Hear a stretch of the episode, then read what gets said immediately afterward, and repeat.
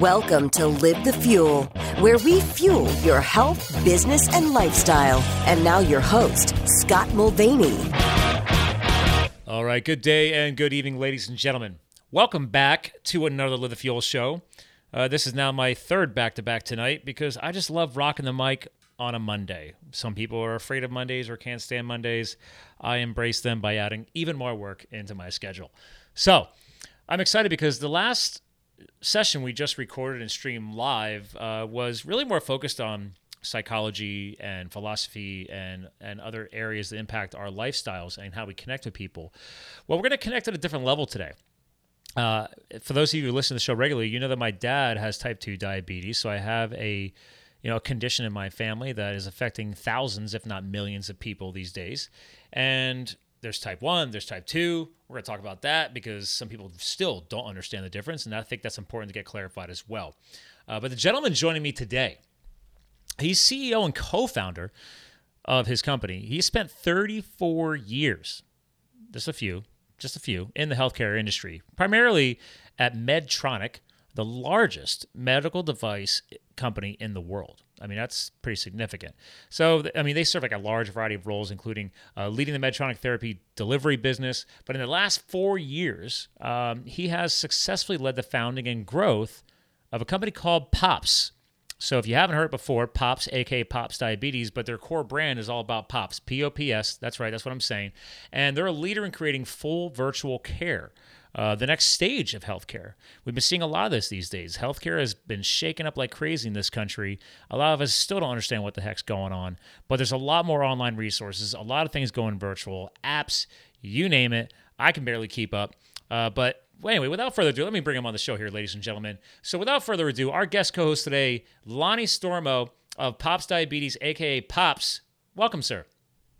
Thank you, Scott. It's good to be here. I'm excited after uh, listening to some of your podcasts uh, about kind of joining into the conversation and really talking about healthcare. Yeah, we keep it real.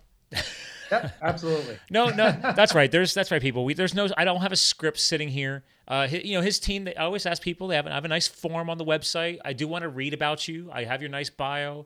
I could go click on all your links because I can learn more about you. So I, I want to do my my groundwork ahead of time.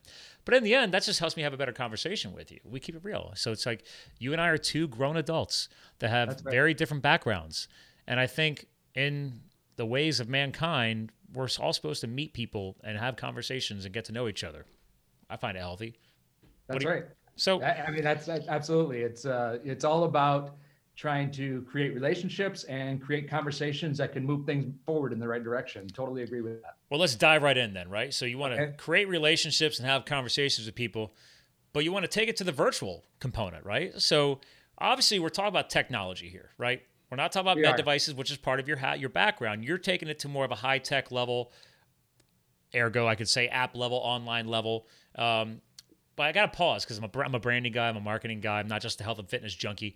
But what's the deal with POPS pops? Is there is there a meaning behind that, or you just like rocking pops? I don't. I mean, I got. we like more about just rocking pops, but no, there's no specific meaning. It's not an acronym. People ask us that all the time. What does POPS stand for? It's got to stand you, for something. Are you sure you're from the healthcare world? Because, I mean, nowadays everything has to have an acronym. That's right. And, and you know what? When you say that, that's specifically what we tried not to do when I left a company like Medtronic, which is a great company and does great things but we didn't want another electronic company, another Onic company, another healthcare company. Um, as you hear me talk more about POPs, you'll understand that what we want to do is flip healthcare on its head and allow people to own their own condition. And so we didn't want to be a healthcare company. Our goal is not to take care of you as a patient. Our goal is to enable you to take care of yourself, self management. And so when we were coming up the name, really what we wanted to do was have something that said simple action. We want you to take care of yourself through simple action and pops was a word that kind of said that to us, you know, pop in and like do something. Pop it right into motion, right? Exactly. Pop yeah. it into existence. exactly. Yeah. Wait, so, so that, mean, that's really what pops is about. Well, so basically, I mean, as a fellow entrepreneur, I mean, based on your branding, you just popped this company right into existence, right? It was like turnkey, right? No, no, no struggle, no struggles, no challenges. Not at all. There's been no ups and downs. There's no roller coaster here whatsoever. It's just been solid growth the whole time. Because a lot of people think that they're like, "Oh my God, look how successful that company is. They just figured it out." And I'm like, "Well, it doesn't always just figure it out."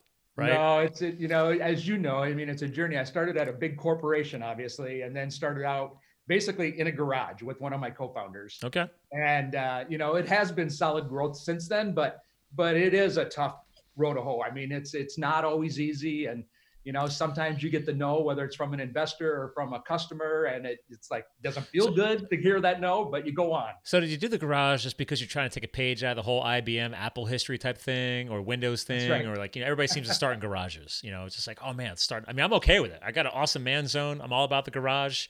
Uh, I think it is a, a, fun common thread though. So yeah, it is. And and you know my my co-founder um, had a nice garage that he wasn't using for anything right now. So we uh, you know cleaned it out and turned it into an office and it worked just fine while we didn't have to pay any rent. No right? overhead. Beautiful part. there you go.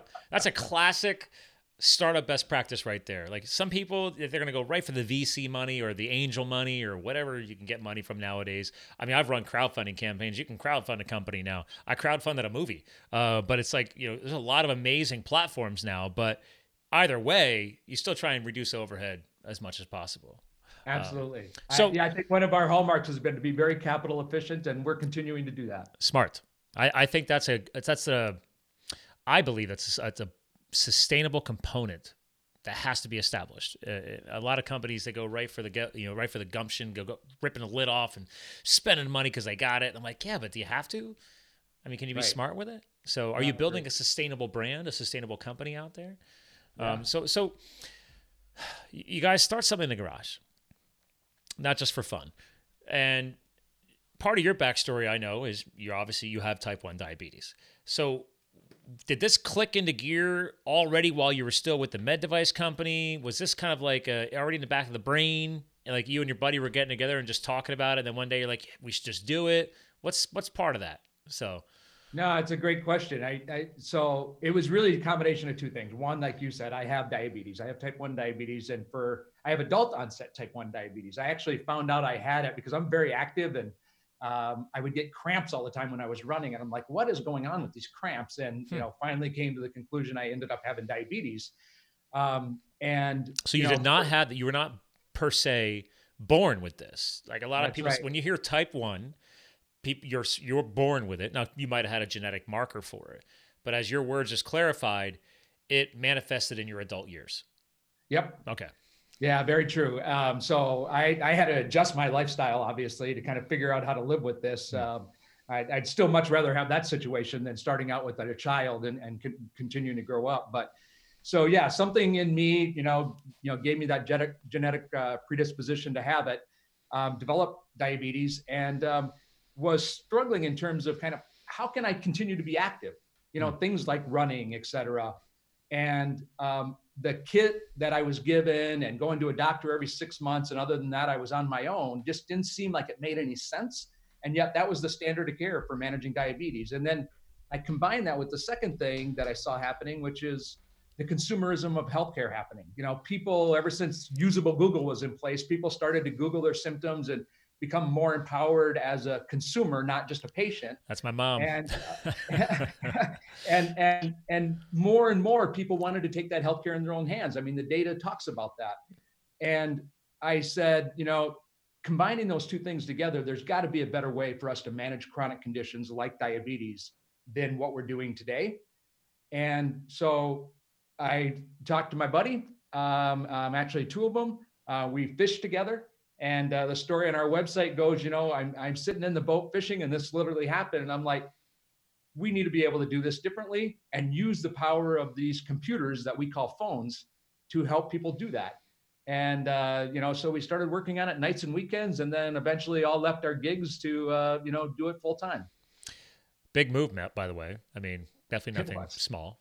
I mean, when you commit, some serious conversation between my wife and I. I was gonna say, I mean, how'd that go over? Uh, yeah, that's. I mean, one of the best ways to do it usually is you find a way to re- slowly replace the income, or reduce your your lifestyle overhead to the point where you have a manageable savings and everything else, and then you could figure out a timeline. So, okay, we got to rip the lid off now, and I'm good for a year or two years if you're really good at saving. Uh, there's all different methodologies there from the entrepreneurial spirit, um, but but big move, man. I mean, that's not easy committing to something like that. And so clearly, there's passion. right? So obviously you got passion behind this, not just because your personal story. I mean, your co-founder also has a direct relation to this. Uh, not a direct relationship in that way, but um, you know, I think we all have the passion in terms of trying to say, you know, healthcare has got to be done differently. You know, we keep having this, you know, public policy debate and all these other things, and I mean, and there's some reality to that. Um, but what we saw the real passion around was, as I mentioned earlier, flipping healthcare on its head, and instead of saying, why do we have to have people take care of people mm. as patients and disempower them?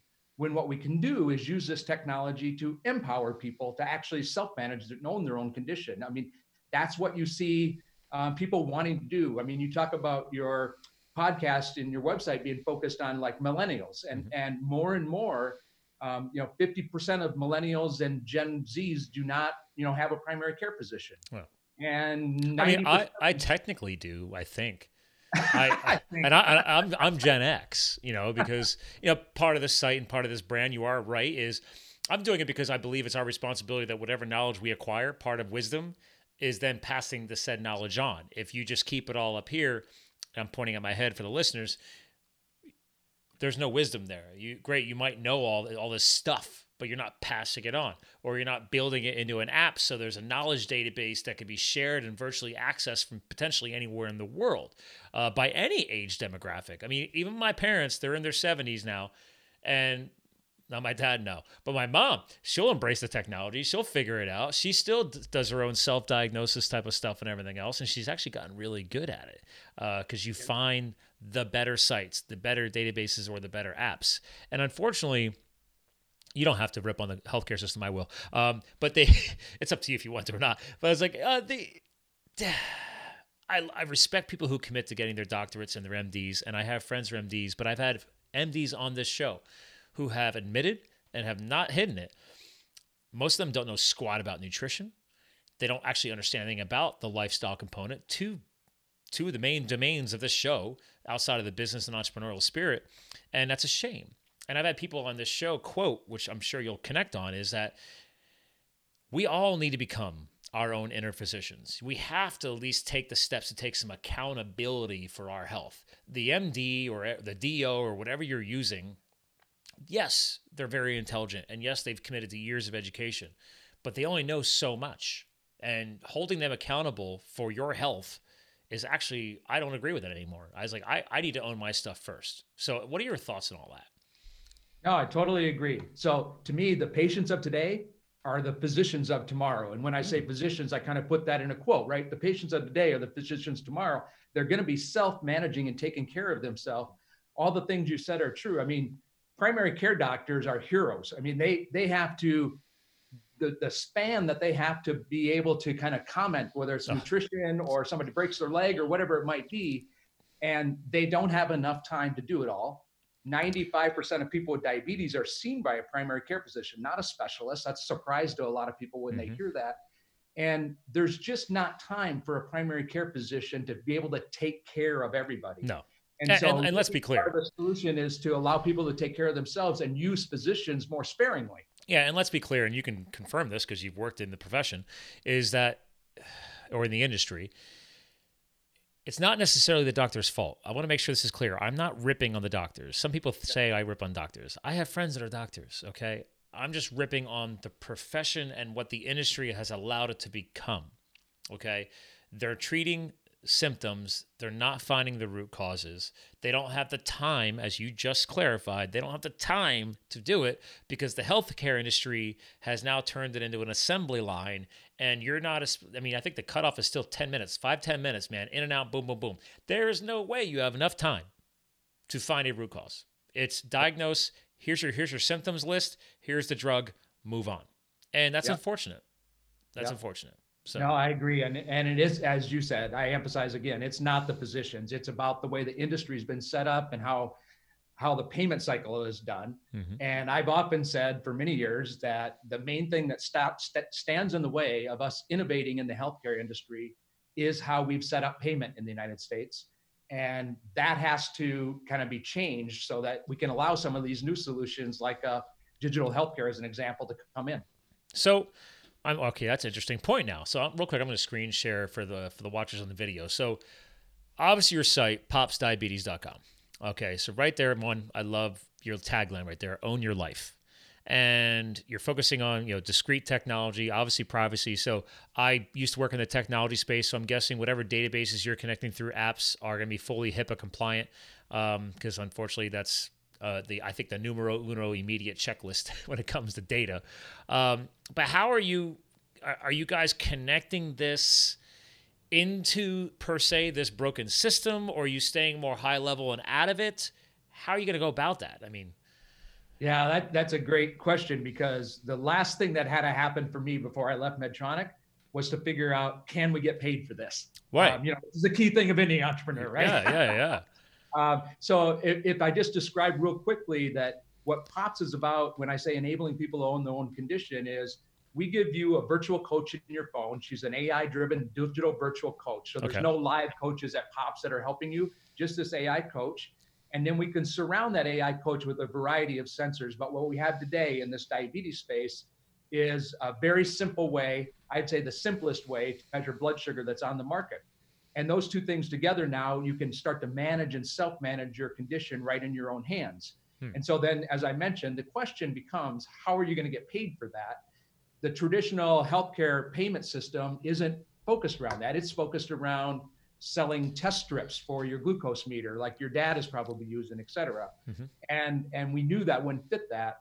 And so this was the key. It basically, and so your question, yes, we are going around kind of the traditional system by basically saying employers who pay most of the healthcare in the United States are willing to pay for solutions that can benefit their employees and benefit their bottom line outside of the traditional healthcare system. And so what we do is we actually sell directly to employers. Oh. And other digital health companies are doing similar types of things because they know the traditional payment system doesn't really fit their digital healthcare solution. So you're plugging into an employer's health portfolio of off offerings to their their their employees. Um, it's not necessarily a required solution that the employees have to use. It's an available solution, saying, "Hey, you know, thanks for being one of our valued employees. If you have concerns around, in this situation, we're talking about diabetes right now, right? But okay, you have diabetes. Hey, we've partnered with Pops. We have access to their app. We pay them a retainer or whatever it is for their technology. Go download the app and here's your login. That type of relationship. That, that's exactly what it is. It's a subscription service. If somebody does sign up for it, then the company will pay us for that. Okay. And yeah, all the company and and we do is help market that out so that an employee likes it they download the app and register and off they go. So now obviously I know you're you have a bigger mission here, right? So I don't want to cut too far down the timeline, but you want to take this into other chronic conditions. So uh, obviously smart spearheading diabetes because unfortunately uh, the the SAD diet, the standard American diet, has driven this country into such a uh, really decrepit state of health that you have no shortage of diabetes uh, to to address and help. So uh, until we could turn that around, especially from a type 2 perspective, not a type 1 perspective, um, we've got a lot of work to do. And there's a lot of people looking for help. So with your app and with your AI, because I'm a geek, do so you guys are populating a database of knowledge and you're acquiring this knowledge from where? Like the ADA, other reputable database sites of, of health knowledge around di- di- diabetes? What, what's how you getting, getting the data that the AI uses? Yeah, so it really starts out with uh, looking at things like ADA guidelines and so forth, and look and working with uh, kind of diabetes educators and what they typically would do based on certain you know um, actions and things. And then as I use the app and interact with Mina, uh, Mina gets smarter and smarter about me, and specifically looks at how motivated I am to manage my diabetes and will address me differently if I'm very motivated versus if I'm not very motivated, because we know not everybody's the same. Hmm. And I think one of the biggest issues with a lot of apps that are out there, I mean, there's lots of apps out there to help you manage diabetes. Um, what we found out when we did focus groups with people is uh, people said, uh, we want to use an app to manage diabetes. Actually, 90% of them in one of the studies that we did said, we want to use an app but only 10% were actually doing it. We actually published that at the American Diabetes Association because we thought it was so fascinating. Wow. We said, how could there be this huge gap of 80%? And the reason really boiled down to the apps were more burden than benefit. And oh, so, yes. If, if you have cum- cumbersome technology. Exactly. Yeah. Or, or they're, they're pinging people too much or asking too many questions and so forth. And, mm. And so what we try to design Mina to do is be um, two things. One, come across more like your personal friend um, as opposed to your healthcare provider. And the second is to do what we call light coaching. Um, so we don't want to overburden you with so many things that you basically say, okay, enough of that crap. Hmm. Shut down that app, delete it off my phone. We want you to stay engaged because this is a marathon and we want you to take that marathon seriously. So I was going to say, would you say, or do you know, if you're the only app trying to use a minimalistic approach with an AI?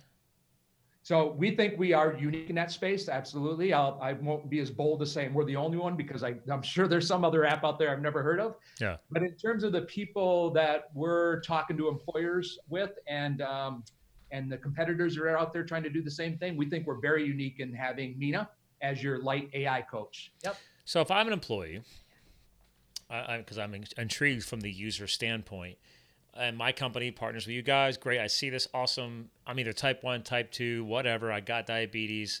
Uh, well, uh, oh, well, let me pause on that. What if I don't have diabetes, but I I want a resource to help my family member, like my own father, who's type two, and I don't have diabetes? I can still use this app, right? So it's a resource that the company has available, or do you have to be a patient? Yeah, it depends on it. Well, uh, first of all, just as a clarification of our position, yeah. we don't consider anybody a patient. Oh, well, uh, yeah, sorry, that's a word. Yeah, there you go. I, I, get it. I was waiting uh, for your so synonym. I think they're all people, right? And then not patients. And and actually, when somebody signs up and uses our app, we call them an owner because we see them owning their life. Yeah. Um, but um, uh, the answer to your question is it depends on the agreement that's in place with that particular employer. Oh, okay. How they want it to go. So we do have people, as an example, that have used this for pre-diabetes um, and they're basically using it to learn more about kind of what's affecting them. Sure. Um, and we've had people, as an example, say, "Boy, I didn't know when I went and had Mexican and I ate all this rice that my blood sugar spiked up to 170." Grains uh, get converted to sugars, ladies and gentlemen. I've had the scientists on this show. I've said it before. And, and unfortunately, yeah, I'm sorry, I didn't cut you off. Uh, and, and, unfortunately, people think rice healthy, and and rice is full of sugar. Um, and so, yeah, yeah, that's a surprise to a lot of people. So people learn from things like this. A lot of people don't know the quinoa because they think, oh, it's quinoa. It's an ancient grain. I'm like, the emphasis here is grain.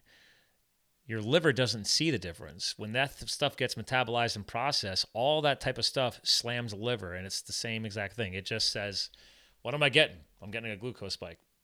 Okay, I mean, yep. again, I'm not even a scientist. I just been, I just been, I've been monitoring this knowledge for a while. So, and I've had a lot of gurus on this show. So, um, it, it's, and it's a very touchy subject for a lot of people, unfortunately. So, I mean, yeah, that's cool. I would hope that companies do provide it as a resource to people who don't have, let's say, even pre-diabetes, because we all know that if I have a family and I worked for said company and my family is on my family insurance plan, then everybody in that family will affect that rate as well. So if I'm yep. married, let's say to somebody with diabetes, or I end up having a child unfortunately born with diabetes, those costs will directly impact the company's insurance portfolio. So you should provide it as a resource to that employee if you want yeah, them to impact that in a positive way. If, if, they're in the covered lives uh, in like family members and so forth, I think most employers are doing that. Okay, cool. That's even better. So I, I was just wondering. So I mean, it makes sense to me. I mean, I I work for myself, and I would think I'm like, well, I would I wish I had that if I knew that. So, uh, but it, it's it's touchy though, right? I mean, that's that's the point. That's the sad part of this is again, you come from this industry, and you're still in this industry in a different way now, and you guys got to watch what you touch, what you say. Like you just said, like, joking around, like you're not a patient. I own my condition. I'm an owner in your technology because the word patient directly relates to the medical world with doctors and everything else. And you got to be very, very touchy on all that stuff. So yeah, you do. And and uh, you know, the, this just topic of diabetes to begin with comes with a lot of guilt, right? I mean, mm. even I, as a type one diabetic, I I, I, I can't believe I said that. A person living with type one diabetes because yeah. I'm not a diabetic. Yeah. Um, you know, I feel guilty, right? And and I, I didn't do anything to cause this to myself, and um, it just got I, activated one day. It, it, it, did, and and uh, you know, so but now if I have dessert and I'm around people that know I have diabetes, there's a ton of guilt there, like, oh, I shouldn't be doing this in front of people. Yeah. Um, and uh, you know, try to eat healthy, but a lot of people um, not only live with the guilt of you know having diabetes, but you know they don't even want to tell anybody that they have no. diabetes because of that. You know, yeah. and, that, and that's too bad. And and you talked earlier about uh, you know type 1 diabetes type 2 diabetes and maybe we should talk more about that because i don't think people really understand no let's not say maybe. Let's go ahead. Dive in. Dive in. I mean you're, you're coming as the expert here. I mean I, I have my own personal story with my family and i've actually had numerous people on this show in other demographics over the years still connecting on the diabetes subject but i want to hear your perspective. How do you help people differentiate that type 1 type 2 discussion yeah, I think overall, what I always say to people is it's too simplified just to kind of break it into type one and type two. I don't think we hmm. can be that simple about what's really going on in our bodies. Our bodies, as you know, is a very complex system that's going on. And um, I personally believe that the human biome is um, having much more effect on kind of what's going on with our diabetes and asthma and other chronic conditions. Oh, God, yeah. Yeah. Um, it's an inflammatory response. What are all forms yeah. of disease? Diseases are triggered by inflammatory responses. What's triggering the inflammation? yeah, and we've dramatically changed that in the last 50 years, and our body just can't keep up with that, and so we end up with all these conditions that we're dealing with. But you know, about 10% of people. So first of all, I should say, like in America, there's like 30 million people with diabetes. Mm-hmm. About 10% of those have type one. Typically, people think, uh, oh, it's um, juvenile onset and so forth. But there's more and more adults with type one diabetes, like myself. Um, again, I think brought by kind of you know what's going on in our environment and so forth. Um, and then um, in type two, rather than kind of talk about type one means you're dependent on insulin, basically. Yes. Don't yes. think of it as childhood diabetes. Think you're dependent on insulin to live. Your body's just not producing insulin like it needs to out of your pancreas, which is happening in the normal body. Type two then is really about insulin resistance. Um, you have enough insulin, but you become insulin resistant for a variety of reasons, whether it's inflammation or um, you know, a variety of reasons that I don't have to go into about 25% of type 2s are also using insulin daily. Um, hmm. And you know, that's interesting. A lot of people don't understand that, but those people should be managing their diabetes very um, completely and, and daily. And, and unfortunately, that's not happening. And then you have about 40% of type 2s who are using of oral drugs. And whether they could get off those oral drugs, as some people believe, by losing weight or losing more exercise and, and trying to reduce that insulin resistance, that's debatable, and and I don't know the answer to that specifically, but there is a lot of debate about that. And then there's about 20% of people with type 2 who are basically what I call diet and exercise people. Mm-hmm. Um, you know, tend to be elderly people. Actually, my dad, when he was 80 years old, um, was diagnosed with diabetes, and basically his doctor said, "Eat less, walk more." I mean, and that's kind of that eat less or that diet and exercise kind of group. Okay. So that's kind of the spectrum of diabetes, and and uh, you know, I, I, there is a definition between insulin deficient and insulin resistance for type one and type two. Um, but most people don't even get diagnosed with that. Even I, I have never specifically been diagnosed with that. But I can tell you, if I quit taking insulin today, I would be dead. so you, yeah, you know from your body because uh, yep. you became your own inner physician, right? You took accountability, owned it, um, that you figured it out. Like, okay, well, clearly my pancreas is not producing a standard amount of insulin that I'm supposed to be creating, you know. So that that that triggers then you then to make some lifestyle changes and say, okay, what can I do to reduce my dependency on the insulin, and then still fill in the gap with whatever insulin I have to do along the way. I'm sure I'm I'm guessing you did have to go make some lifestyle changes along the way. Most people do uh, to try and help with it. Yeah, actually, my wife jokes the best thing that ever happened to you was you got diabetes. that is a very uh, strong joke. Uh, I'm, I'm, guessing that did she nail the delivery or? or... I don't remember if I laughed at the time. Okay. No, but but I certainly live healthier because of it. Um, hmm. You know, I I've changed how I eat. I did lose weight. I wasn't really overweight before, but I did lose weight. Became more you know lean, and I basically exercise every day because what I found is I can use less insulin and I have just an easier time managing my diabetes if I get in my exercise in the morning every morning as, as early as I might have to get up, even doing an entrepreneur type job. It makes my life better and I feel better. Well, I mean, hands down. I mean, physical exercise has always been tied to a healthier brain, healthier attitude, psychological benefits. Uh, and again, you're using your body, you're keeping things mobile, movement, everything. It's reminding that you're alive. Uh, and then obviously there's the dietary component, the nutritional component, and that's where it's like, listen, the, the age old saying is true. You can't out exercise a bad diet. So if your nutritional choices are questionable, okay, you maybe when you're in your 20s, you could just sit there and treadmill it off. Whatever, the science doesn't really back that up. But the point is, is that yeah, you, you need both. You got to keep them both in alignment. And just because you're out there running, because it sounds like you're a big runner, you, you, you brought that up at the beginning of the show. You could be out there running your half marathons all you want.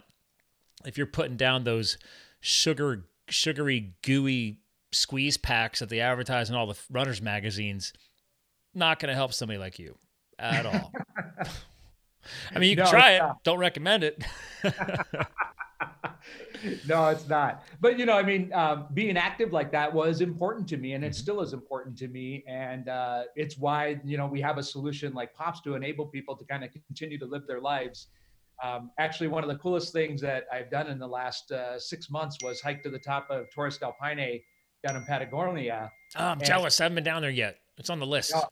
It's gorgeous. Um, although I can tell you, by the time you know we started hiking in shorts and it was warm and hot, by the time we got to the top, we were bundled up and it was blowing snow. Standard so can, standard high altitude hike, man. Yeah, yeah it can it can be crazy, but uh, you know, all along I was using the pop system while I was doing that, and and when you have diabetes and you're out in the wild like that, it starts to get a little anxious, you know, in terms of.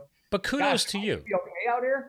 but see, this is why you want to own your condition, right? Because you, you hinted at it earlier in the show. You your own N1 experiment here is that when people hear they get a chronic condition or a possible life changing, lifelong shift, um, they feel like they have to just give up on a lot of their goals, or they don't. They stop having those big, hairy, audacious goals, right? The the bags, the big B H A G. Um, but no, that's no. You have to adapt. You have to learn. You have to study and figure it out. And look at you, man. You're hiking a peak, you know, down in, in beautiful Patagonia. Uh, I haven't even done that yet, but I mean now you got you can actually tell people what it's like to do a high altitude hike and we have to do that's why layering is so crucial and that type of stuff. I when i lived in colorado i, I hiked five five 14ers in one year and wow. learned all about that you know you don't have to be in argentina to figure that out. It's they, they have a lot of 14ers in colorado but even there i didn't have diabetes. I mean uh, i wasn't also i also wasn't eating like Clif bars every five seconds. Like I, I was pretty healthy and I knew how to put the right nutrition in my body that I knew would burn for a long period of time. So I wasn't hiking with like 50 pounds of chow in my pack because I didn't know how to fuel my body right. So, and, uh, but, uh, you know, kudos to you, man, for setting the big goals because a lot of people hear type 1 or type 2 diabetes or other chronic issues and it's like yanking the e brake and their life just stops. Yeah, that that's that's unfortunate, and that's exactly what we don't want people to do, right? I mean, yeah. it should be the opposite in terms of your state of mind. Again, like you said, um, and not feeling like I'm a victim of this thing and I am a patient and tell me what to do, doctor. I don't know what to do. And we want people to go do those kinds of things and uh, you know have big goals. I mean, my, my big goal that I haven't accomplished yet is to run on all seven continents. So there you go. I'm up to six. All right. Uh, I got one left, and you can probably imagine it's Antarctica. Arctica so- or Arctic or the Antarctica, yeah. the cold ones are usually the last ones to go. So, um, and then when you say run, you're just going to jump off the ship and like run for like five seconds and get back on, right? Or- well, I've, I've personally set a goal for myself that if it's less than three miles, I don't consider it a run. So, so you have to do at least a 5K? Exactly. Yeah. Three, so i I'm not 3. exactly 2. sure what I can do in Antarctica. I think they have crazy events like that. I don't know. I mean, okay. it, it's possible. I don't know either. Again, I, thanks I, to Google, I, you know, re- look it up. I just got Australia done recently, so you know now my next goal is to start to figure out Antarctica. Uh, before the fires or during the fires? Uh, man, kind of during and maybe as they lagged out here uh, okay. earlier this year. So yeah, I had some I buddies down there recently are fighting them. So because that was that was part of my history is I served as oh, a yeah, wildland firefighter great. in Arizona. So uh, yeah, it's you know our best wishes to everybody. It sounds like they're finally on the downswing and got everything under control. A lot of lot of crazy uh, devastation down there. But see, that's another example, right? You just joked around about the extremes of hiking from warm temperatures to cold temperatures, but going, I mean, places like Arizona, people like Australia, there's some very hot, dry areas that also affects people whether you have diabetes or other conditions, right? You have sweat management, salt alignment. Again, back to nutrition, back to your lifestyle. And a lot of people just throw that stuff out the window because like I don't want to take the risk, right? I have I have a condition now. Yeah. Or I have a disease. Some people go to the level of disease. Some people don't want to call it a disease. Some people take it to that level and they, they want to make sure people understand. Don't invite me to things like that. I can't do that anymore. And that's a shame. Uh, too bad. It, I mean, and and um, you know, we want to continue to sophisticate our AI coach, but the one of the goals of the AI coach Mina would be to help you through those kinds of things. I mean, if you're in a hot condition and Mina knows that the temperature is very hot and you're out hiking and creating activity, um, you know, for Mina to su- suggest some things to you around hydration or, you know, sodium intake and things like that so that you can be more healthy and feel more confident that you can go do those things yourselves because, you know, you're not completely on your own but it is not with somebody kind of watching you and taking care of you or looking over your shoulder. It's with the technology that you're carrying around anyway. So in your in the app in the AI, um, do you have I'll call them chapters, categories of data? Um, like for example, what we're talking about right now would be either health and fitness as a category, or exercise as a category, or daily life fit. I don't know. Is there categories that you guys have broken up the data into? So as you keep building content in for the AI to learn? How does that all get, I guess, compiled? Yeah, and and it's uh, changing all the time and getting more sophisticated all the time. And so this is an evolving process. And you know, um, today a lot of the data is, as like I said, self-generated data in terms of everything from your blood glucose to your activity levels or other things that Mina is asking you in terms of your diabetes management and trying okay. to learn more about you and so forth. There's the more universal data that's out there, like an ADA guidelines and things like that. Um, you know, uh, we see things continue to evolve and, and start to bring in other elements of your lifestyle, um, you know, like the temperature of where you're at that day. I mean, yeah. today we're not doing that, but that's something that we could bring into this. And so, I mean, yeah, I mean, you're now, as you hinted earlier, right? These aren't handheld phones anymore. That's these right. these are these are computers that also are a phone. That's what people yep. understand. This is the new iPhone 11 Pro. I never thought in my life I would ever spend $1,200 on a freaking smartphone, but I did. So I don't know why. I mean, I do know why. There's advanced technology that I needed access to, and I justified it. But anyway, but the point is like, you don't spend $1,200 on a phone. You spend it on the freedom of knowledge and data. That's what I bought it for. And oh, by the way, I can make phone calls for it too. I could I could literally run my my charity and my company off of this phone. So it's pretty awesome. but now you guys tapping into that from an app perspective, getting people the knowledge at the fingertips is super cool. I'm a big fan of apps. The problem is you, you hinted at this. There's a lot of noise. There's a lot of inconsistencies. Um, actually, I wanted to share this because I, I like this on your site. And ladies and gentlemen, as always, I don't get paid to promote any of this. I just geek out. Um, I, I like your little what we do, what we don't do, right? Yeah, I love you. You care about valuable relationships. You don't, you, know, sometimes you speak in gifts, um, but the whole you don't want to put work over life. Thank you. Well said. You're not going to have hidden agendas. Uh, I want to understand re- resisting the red vines. What do you mean by that?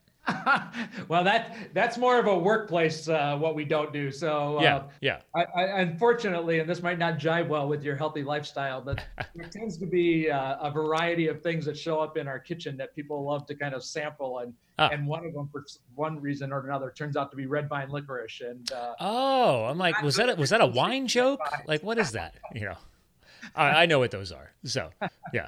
Um, but I, I also like your values here. This was something I really wanted to hit on. Um, you know, be a good human, right? Uh, showing up as being real and vulnerable and transparent.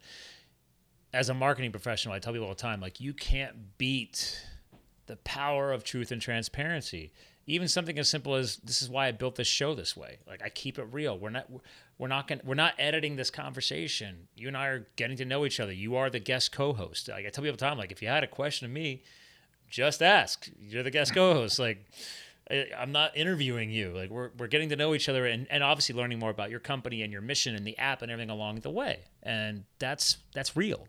It's not fake. Yeah, absolutely. You know, um, one of the things we talk about all the time is while this is a business and we make money by selling to businesses, sure, there's a person in each one of those businesses, and it's all about a person relationship. We kind of talked about that at the very beginning. Is um, you need to create relationships with people. And we do that at the business level, like uh, when we're selling, or we do that at the personal level when we're trying to get somebody with diabetes to see why POPS is a good thing for them and how it can make their life better. Hmm. And then um, I like to think Mina's doing that in more of an artificial intelligence way on very personal level. Um, when Mina interacts with me, it feels more to me like a person's talking to me in my phone not like you know an app's talking to me. And so that's what we mean by you know be a good human and be real. I like that. Now, so obviously, we're, we're approaching towards the end of the show. You hinted to me at the beginning of the show, or right before we hit record. Uh, I can't remember when, but there's a bigger mission, right? Obviously, you're starting with diabetes; it's your strength, but you're going bigger, right? So, obviously, are you rolling out diabetes first with Pops?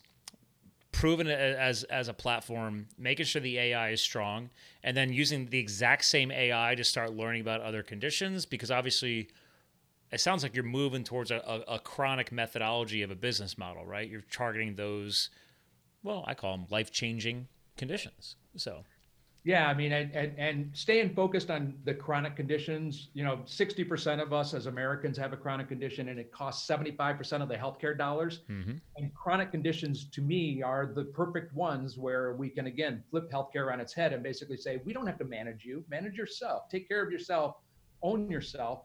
And only when you have a severe problem, when you have a complication or something, you know, come in and you know get you know help from a physician and so forth. And uh, so, the, unfortunately, there's a lot of comorbidities with diabetes, as an example, right? So, you know, cholesterol issues or obesity issues or, you know, um, uh, hypertension. So, all these things kind of coexist along with diabetes. And so, what we want to do then is kind of evolve Mina to have her be better and better at helping you kind of take a look at all these different um, conditions and become a platform where we essentially, you know, see you as a virtual provider, not only for Americans, right? I mean, we keep talking about Americans, or I keep talking about Americans, sure. but think about this as a global issue. Yeah. I mean, diabetes is a global crisis, and well, look how many countries. And again, yeah. I'm, I'm, a big, I'm a patriot. I got, I got every version of a flag you can think of hanging in my garage. But I also know we have set a terrible example with some of the things we've done in this country. Nutritionally, sad diet uh, our broken healthcare system.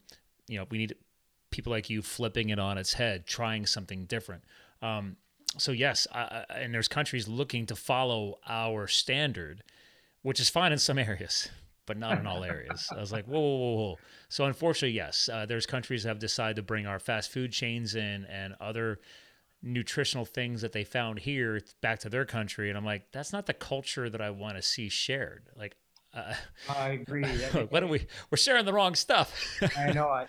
And in the developing countries, only about half those people have access to healthcare. Yes. So many of them, unfortunately, not unfortunately, but many of them, fortunately, are carrying smartphones. Yes. And so, how is it in terms of thinking about healthcare to enable a whole population of people who don't have access to healthcare today to now have healthcare because we started thinking about healthcare differently. See, that's exciting. I just you just clicked with me, and I'm like, wait a minute. There's people who literally cannot get access to a standard computer, but if we update these developing countries, uh, you know, cell phone networks enough to get enough data passing through their towers.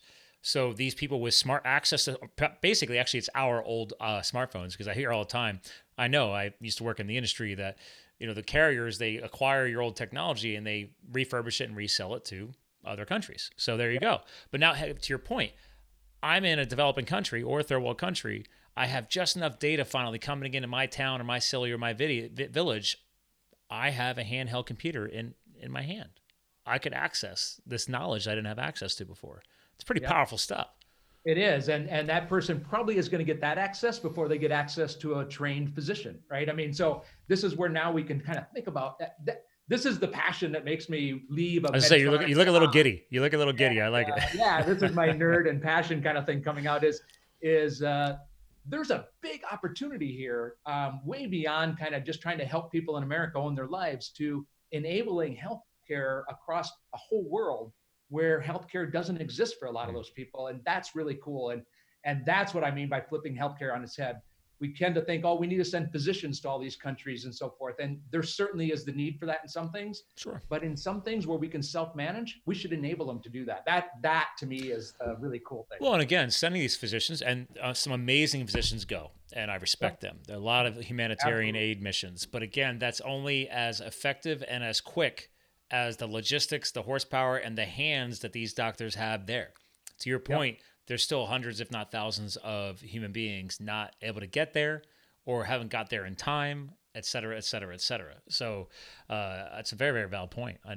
a lot of us sometimes forget about that. We we do have a lot of first world problems here in this country um, that we take for granted, and a lot of other countries are struggling. So it's pretty cool that you guys are at least thinking ahead and, and going bigger footprint on this. So. Um, I, I, respect you for that. Thank you. well, well, listen, we're actually coming to the end of our slot today, and I'm excited for this. I, am excited to see where you guys are going with this. I, I am a geek like you, and obviously a big nut about health and fitness and everything else. And it's cool to see you guys are recognized by the ADA and the FDA. You guys are, you know, doing the due diligence. You're putting this stuff out there. Um, now I know for a fact. I'll screen share one more time. You guys are available on Droid platforms and Apple platforms, correct? We are available on both, and and you have a uh, caregiver anybody... relationship as well. I'm sorry. I said you also have a caregiver relationships uh, options as well right right i mean so part of that ownership is we want you to own your support circle too mm. um, you know we're not going to take care of you um, but if you want an owner as an example um, i share with my wife and she doesn't want to see all my data so she goes into our caregiver site and sets an alert so whenever my blood sugar is too low like below 60 mm. she gets an alert on her phone oh wow um, so then i have that support circle besides mina who's also helping me out. And and that's my choice who my support circle is. And that's really the way healthcare should be. Well, that's nice, especially if what, what if you guys were on the opposite sides of the country or the world, and she, she was not on your Patagonia trip, for example. Like, and if next time your phone updates, um, she gets to know what's going on. That's yeah, absolutely. Fun. Yeah, yeah. So she can keep track that way. Absolutely. I love it. And I can imagine, you know, if I, if you, I mean, as you said, your dad, you know, has diabetes. Mm-hmm. You could see what's going on with your dad managing his diabetes. A lot of, you know, um, if caregivers for their parents. If he handed his smartphone, which he doesn't use, to my mother, and she updates the data into the app, then yes, there's a chance I might be able to keep an eye on that.